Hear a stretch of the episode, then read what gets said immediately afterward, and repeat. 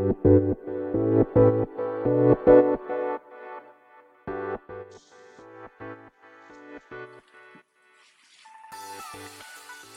い、始まりました。本を読んでは独り言ラジオ。私、変な髪型をしたポンコツ薬剤師こと町田和俊でございます。はい。というわけでですね、今日もゆるりと本を、まあ、紹介していきたいと思います。はい。で、まあ、今日ですね、紹介させていただく本はですね、本や地元に生きるという本でございます。はい。こちらですね、栗沢淳一さんですね。はい。えー、が書かれた本で、えー、2023年2月22日初版が発行ですね、されております。はい。えー、栗沢さんはですね、まあ、沢屋書店というですね、まあ、一応その、なんつうんですかね、書店界隈ではですね、結構全国的に有名になっている、まあ、本屋さんがですね、まあ、盛岡に、盛岡にというか、盛岡以外にもですね、県内に、まあ、なんつうんですか、あるんですけど、はい。まあ、その沢屋書店ですね。で、えー、そこに、まあ、勤めてらっしゃると。そして、まあ、私今ですね、釜石市岩手県釜石市に住んでいるんですけど、まあ、栗沢さんね、釜石生まれなんですね。はい。で、まあ、ということもあってですね、一度お会いしたことが、一度、二度、二度ぐらいお会いしたことがありますかね。はい。一回目は確か、私の記憶が確かならば、ね、釜石コンパスというですね、コンパスですね。はい。えー、っと、方位磁石っていうんでしょうかね。はい。その釜石コンパスというですね、まあ、高校生のキャリア支援事業がありまして、まあ大人、簡単に言えばですね、まあ大人たちがですね、まあその、それぞれの大人が生きてきた、まあ、なんでしょう、こんな時にこんな悩みがあったとか、はい。まあそんな、まあ人生をですね、まあ語ることでですね、まあ聞いている子供たちがですね、何かどっか人生で迷った時に、そのコンパスのようにですね、まあ、指針というか、まあ、なんかちょっとこう、汗はあんな話あったなぁなんて思い出してですね、えー、背中を押すことができればみたいな、えー、事業だと私は、まあ何回か参加したことあるんですけど、まあ、私自身はですね、まあ認識しておりますけれども、そんな釜石コンパスでですね、確か栗沢さんと初めて会ったと記憶しておりますね。はい。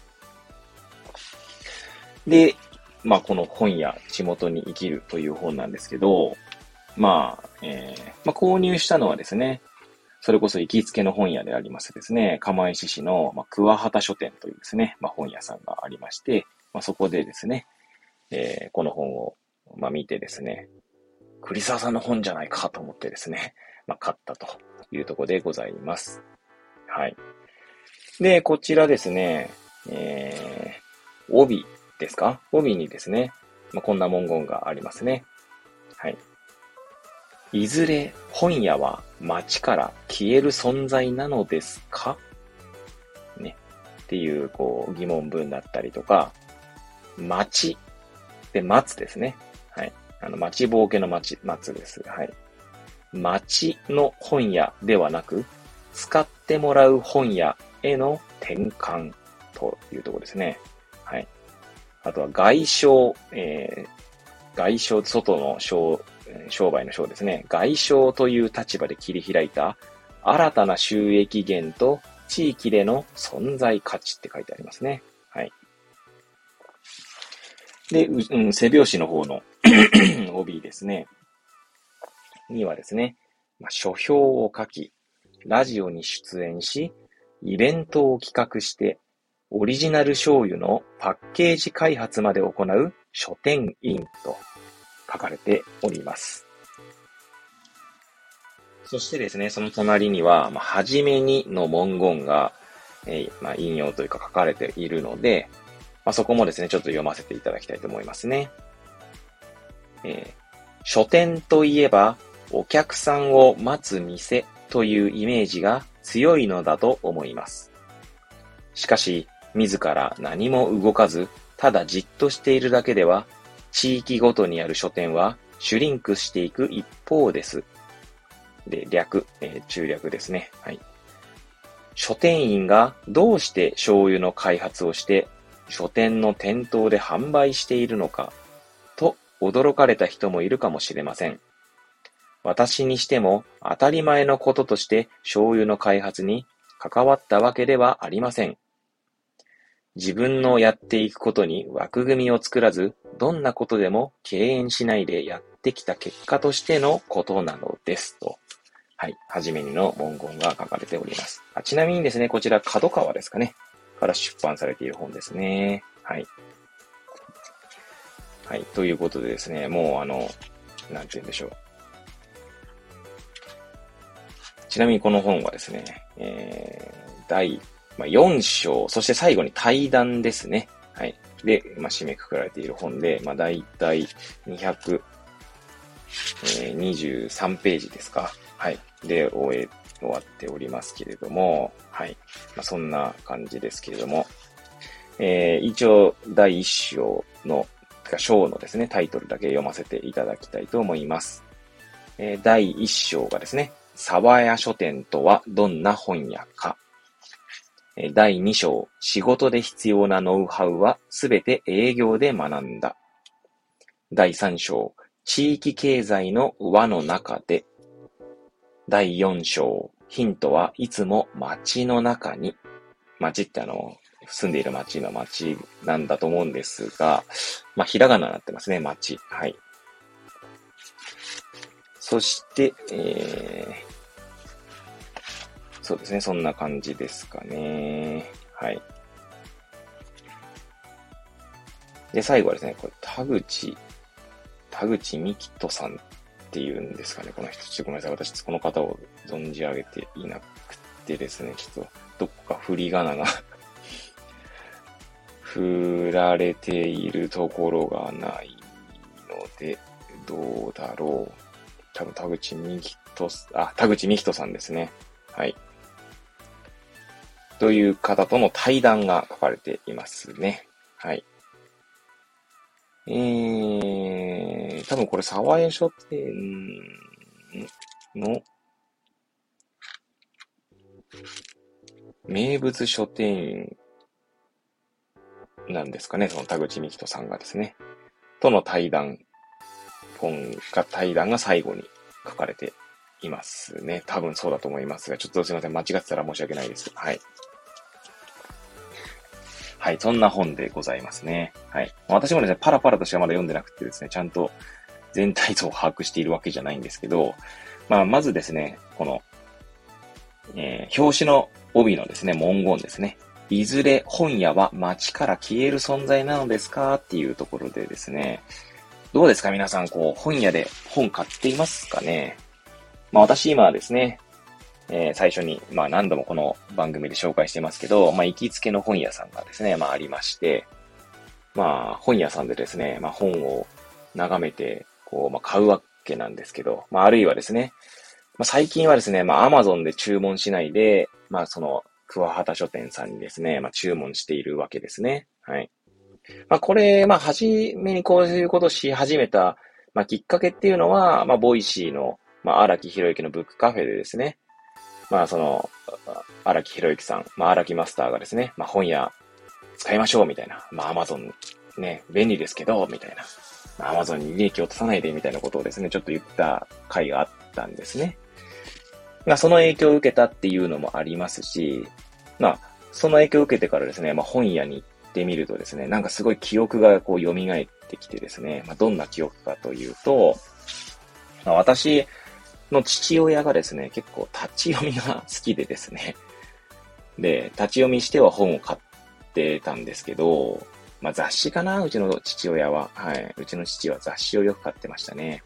それこそあの、キャンプとか、好きでというか、そういうなんだろうな、男の趣味みたいなものが好きでですね、まビーパルとかですね、確かそんな本を買ってたなぁなんて、それこそ小学校の時ですかね、そんな記憶がありますね。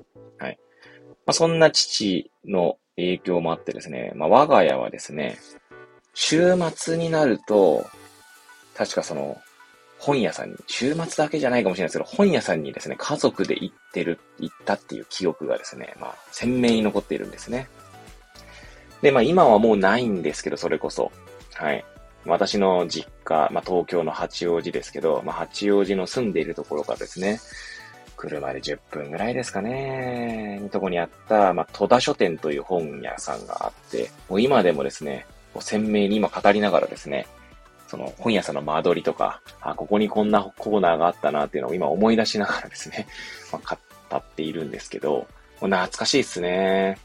入ってすぐのところにですね、すぐというか、入ってまっすぐ進んだところにはですね、確かスポーツ関連のですね、専門書とか置いてあってですね、まあ私サッカーしてたんですけど、そしてサッカーのですね、まあゴールキーパーやったんですけどね、ゴールキーパーの、なんて言うんですよ、そのトレーニング本とか、まあそんなの買ってましたかね。あの、そうですね、懐かしいな。というのも私なんかね、全然こう、うちの、私が所属していたチーム、まあ部活動とかだったりするんですけど、えー、まあ全然ですね、まずゴールキーパーコーチもいませんでしたし、あるいはですね、中学校の時なんかですね、えー、先輩もいなかったんですね。私の代からサッカー部が再開したと。まあ一時期なんかこうサッカー部がなかった時期があって、私たちの入、入学と同時にサッカー部ができたこともあって、まあ、先輩方がいなかったんで、当然先輩もいない中ですね、さらに同級生のですね、キーパーがですね、私、小中高とですね、一人もいなかったんですね。なんでいるのは、まあ、先輩か後輩だけというですね。はい。まあ、そんな状況ででしてね。なんで本屋さんでキーパーの本買ってはですね、自分でこう練習法とかをこう、試したりとか、まああるいは、なんて言うんでしょうね、サッカー漫画でですね、あの、ゴールキーパーが練習してるシーンとかをこう見ながらですね、あこんなことできんなって壁にこうね、ボール蹴ってですね、それをこう、自分でこう、キャッチングの練習したりなんてしてましたね。はい。まあちょっとサッカーの話になっちゃいましたけど、まあそんな感じですね。まあ本屋さん、はい。あの私にとってはですね、とてもやっぱ本屋さんの思い入れっていうのはすごい深いものになってるなと思いますね。はい。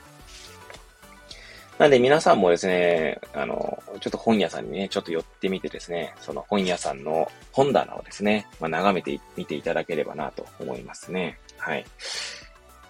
まあ、あの それこそですね、行きつけの本屋であるか、あの、桑畑書店さんではですね、えー、その釜石とか、まあ、岩手ゆかりの作家さんがですね、扱われているコーナーがあってですね、そこでですね、まあ、前々回、結構前紹介しましたけど、えー、宮沢賢治のですね、本とかも買ったりとかですね。はい。そんな感じですね。まあ、本屋の本棚、まあも、まあ、図書館でもいいんですけど、まあ、本棚を眺めるっていう行為はです、ね結構面白いんですよね。はい。タイトルからですね、なんだろうこれっていうこう興味をそそられたりとかですね。なんで普段自分が行かない本棚に行くとですね、またよりこう、の面白さが際立つなと思っております。はい。ということでですね、まあこの本や地元に生きるっていう本を、まあ、まあ、題材にですね、まあ皆さん本屋に行ってみてはいかがですか？ということをですね、語らせていただきました。はい。